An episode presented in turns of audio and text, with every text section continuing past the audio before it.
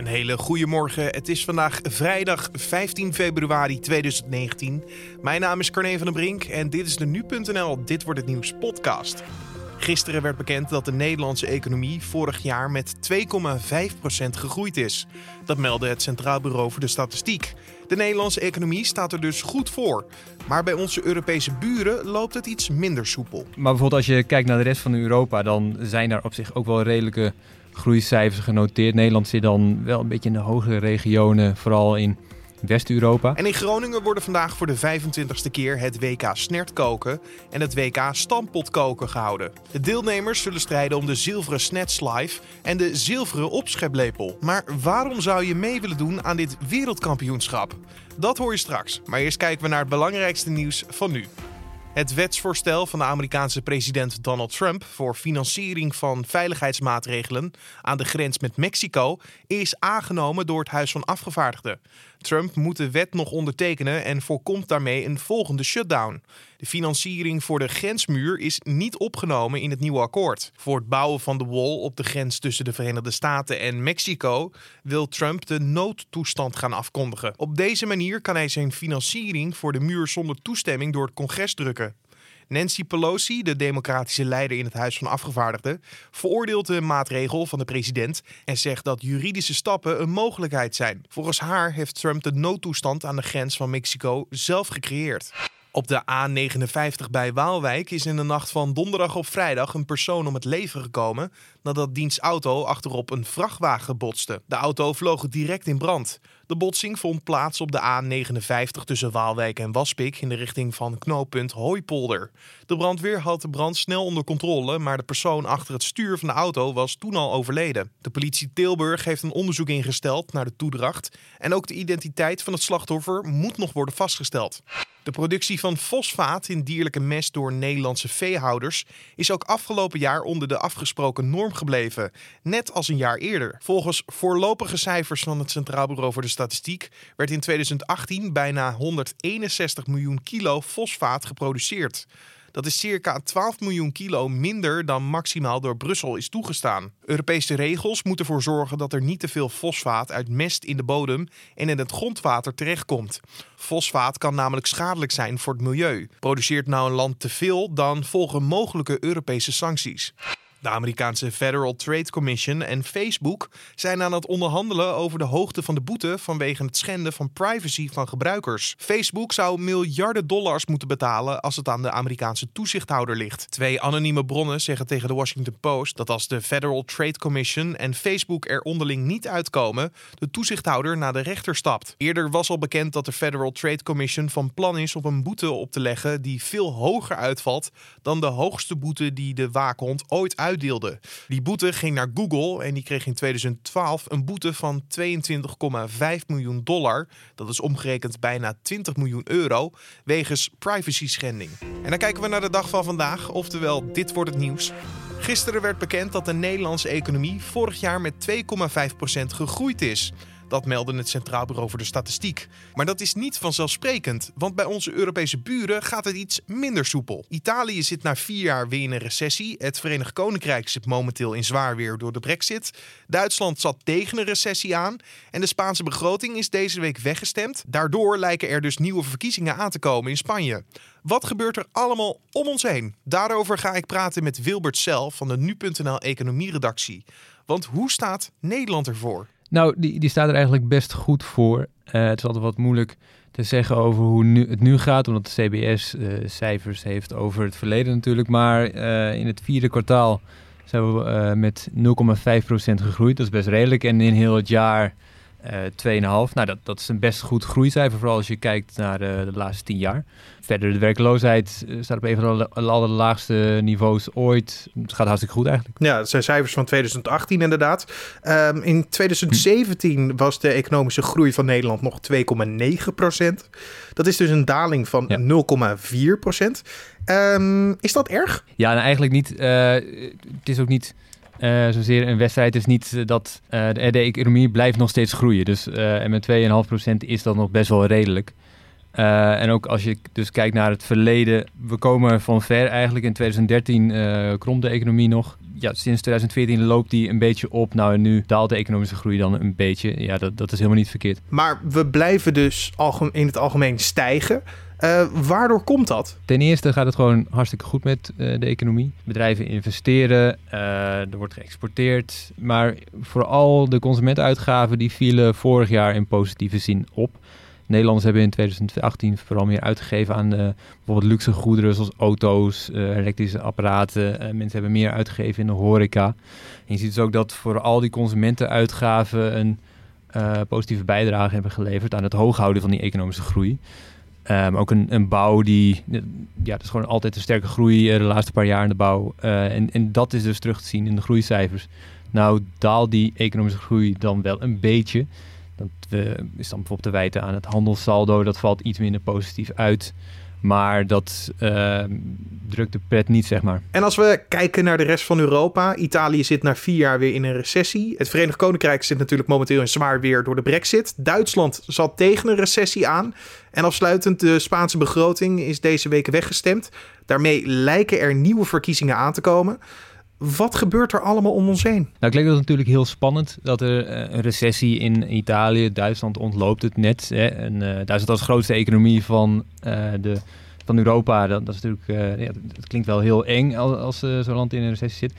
Maar uiteindelijk gaat het nog om hele kleine krimpen bijvoorbeeld. In, in, Italië gaat het op min 0,2 procent. Ehm, ja, je zou liever natuurlijk groeien, maar dat, dat is niet een heel groot probleem opeens. Hè. Moet je, je kan beter kijken naar de onderliggende problemen in Italië. Ja, Duitsland heeft dan specifieke problemen eigenlijk. Uh, de auto-industrie heeft het een tijdje moeilijk gehad. Men wijst nog wel eens naar uh, de lage waterstand in de Rijn, waardoor de industrie het moeilijk heeft gehad in het laatste kwartaal, het laatste half jaar eigenlijk. Maar bijvoorbeeld als je kijkt naar de rest van Europa, dan zijn daar op zich ook wel redelijke groeicijfers genoteerd. Nederland zit dan wel een beetje in de hogere regionen, vooral in West-Europa. Maar bijvoorbeeld in, Spanje, die heeft dan uh, een politiek probleem. De Spaanse begroting uh, is weggestemd. Uh, er komen nieuwe verkiezingen aan. Maar de Spaanse economie die groeit nog met 0,7 procent. Redelijk fors voor West-Europese begrippen. hoewel de werkloosheid daar nog wel hoog is. Ja, en als je dat, als je dat vergelijkt met Nederland... Dus altijd landen eromheen met de Nederlandse situatie. Nou, 0,5% groei met hele lage werkloosheid. Dan uh, doet Nederland het net iets beter dit kwartaal. Maar dat, dat, het is natuurlijk geen wedstrijd. Dus. Want ja, het klinkt alsof Nederland het beste jongetje van de klas is. Maar zo moeten we het niet zien. Nee, nee, nee. Kijk, eh, dit kwartaal gaat het dan uh, iets, ietsje beter dan in de rest. Uh, volgend kwartaal misschien steekt iemand anders, steekt een ander land met schouders bovenuit. Ja, dat, op, op zich mag je gewoon blij zijn dat, dat er groei is. En dat je niet zoals Duitsland te maken hebt met uh, misschien eenmalige tegenvallers. En uh, moeten we ons dan zorgen maken over wat er allemaal op economisch niveau momenteel gebeurt? Nou zijn er wel wat barsjes gekomen inderdaad in de, de economische vooruitzichten. Zo is de export gedaald in december nadat het eerder al daalde in november. Uh, in, in, december ging het om een daling van min 2,2 procent. Ja, dat zijn dan maandcijfers. Altijd de vraag wat dat zegt, maar het is wel opvallend. Meestal stijgt de export.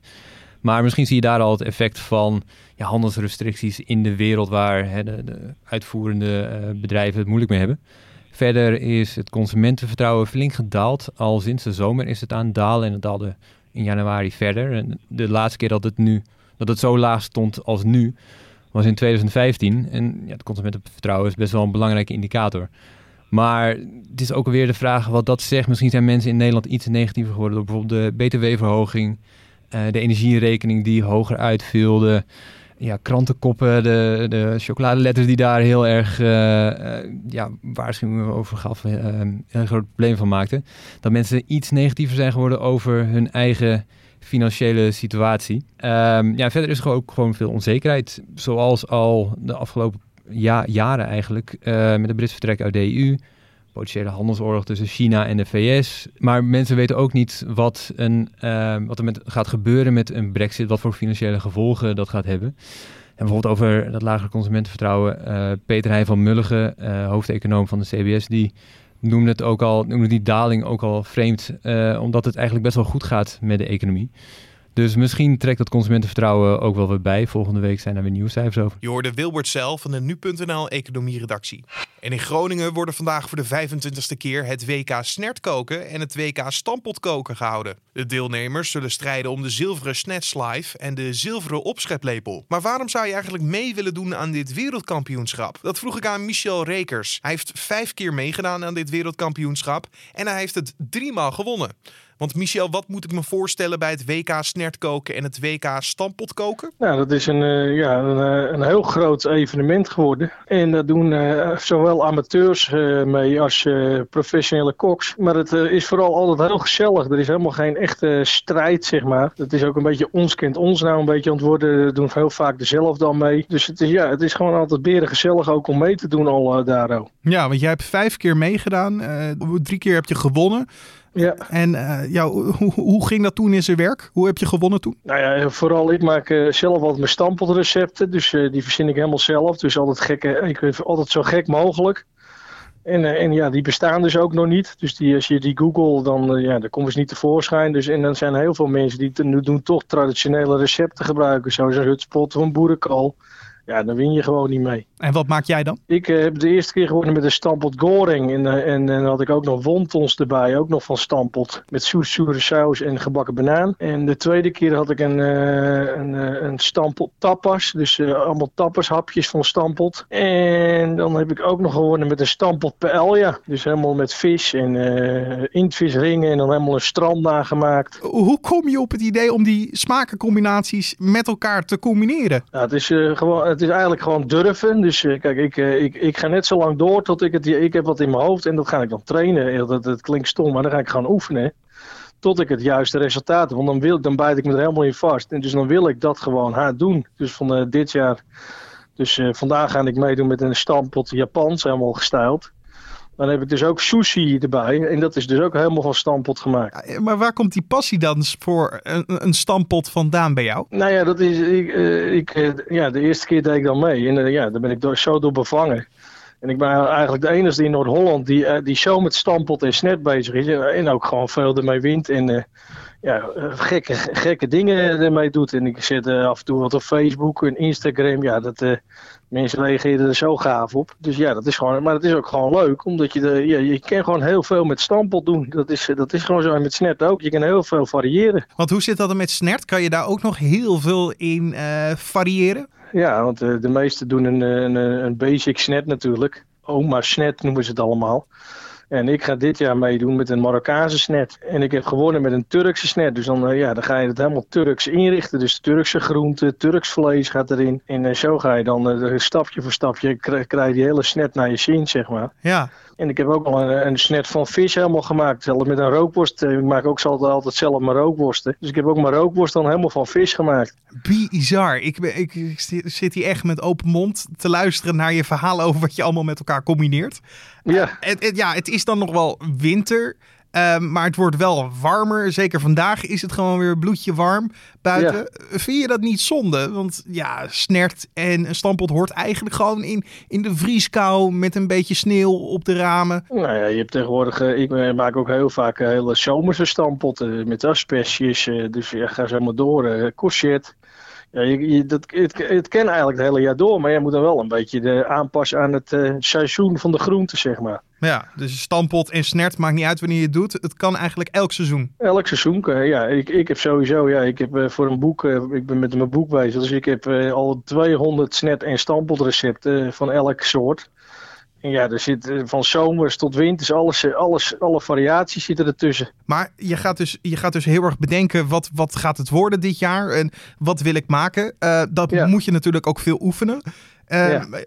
Ga je dat uitdelen in de straat? Of moet je hele familie gelijk ja, meegenieten, gedwongen misschien? Nou ja, ik ben kok, dus uh, ik, uh, ik werk in de zorg, waar ik me heel erg hard maak voor de verse maaltijden van oude mensen. Dat het gewoon allemaal vers nog blijft.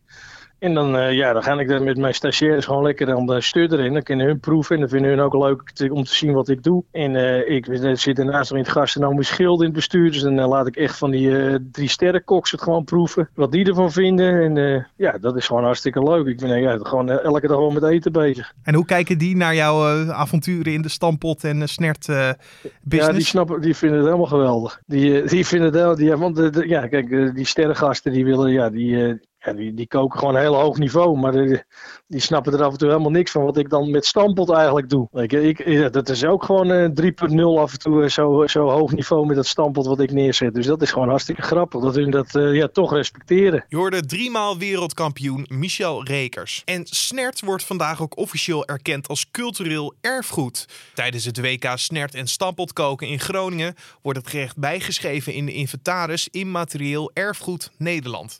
De drie verdachten van het moedwillig aansteken van een dodelijke brand in een flat in Diemen krijgen vandaag hun straf te horen. Het Openbaar Ministerie heeft gevangenisstraffen tot 18 jaar geëist tegen de drie verdachten van de fatale flatbrand in Diemen. Bij de brand in de zomer van 2017 kwam de 27-jarige David Zwart om het leven. Ook liepen twee mensen ernstige letsel op. De duurzaamheidsstichting Urgenda organiseert samen met 125 Nederlandse woningcorporaties een persconferentie waarop ze een voorstel zullen presenteren om CO2-uitstoot te reduceren. Volgens Urgenda is met het voorstel mogelijk om tot een reductie van 25% broeikasgassen in 2020 te komen. Het voorstel zal worden aangeboden aan de regering. En dan kijken we nog heel even naar het weer. Het is nog officieel winter, maar de lente laat zich zeker vandaag al zien. Het wordt een zonnige dag en de temperatuur kan vandaag stijgen tot wel 17 graden. En om af te sluiten nog even dit. De door zelfdoding overleden Soundgarden-zanger Chris Cornell staat centraal in een documentaire die onder meer door Brad Pitt geproduceerd zal worden. Zo meldt het Amerikaanse entertainmentplatform Variety. Pitt zal volgens het bericht worden geholpen door Cornels weduwe. Peter Burke, bekend door zijn films Lone Survivor en Deepwater Horizon, zou de documentaire gaan regisseren. Wanneer de opnames beginnen lijkt nog niet duidelijk te zijn. En Cornell maakte in mei 2017 op 52-jarige leeftijd een einde aan zijn leven. Hij richtte in 1984 de band Soundgarden op. De band kreeg een Grammy voor hun album Super Unknown uit 1994. En op dit album staat ook hun bekendste nummer Black Hole Sun. Black Hole Sun, won't you come?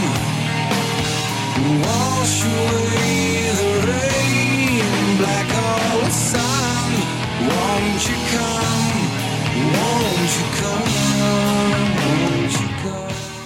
Dit was dan de Dit Wordt Het Nieuws podcast voor deze vrijdag 15 februari. Je vindt de podcast natuurlijk elke maandag tot en met vrijdag om 6 uur ochtends op de voorpagina van nu.nl. En je kan ons laten weten wat je van deze podcast vindt via een mailtje naar podcast.nu.nl of natuurlijk een recensie in iTunes. Mijn naam is Carne van der Brink. Voor nu een hele mooie vrijdag, een fijn weekend en tot maandag.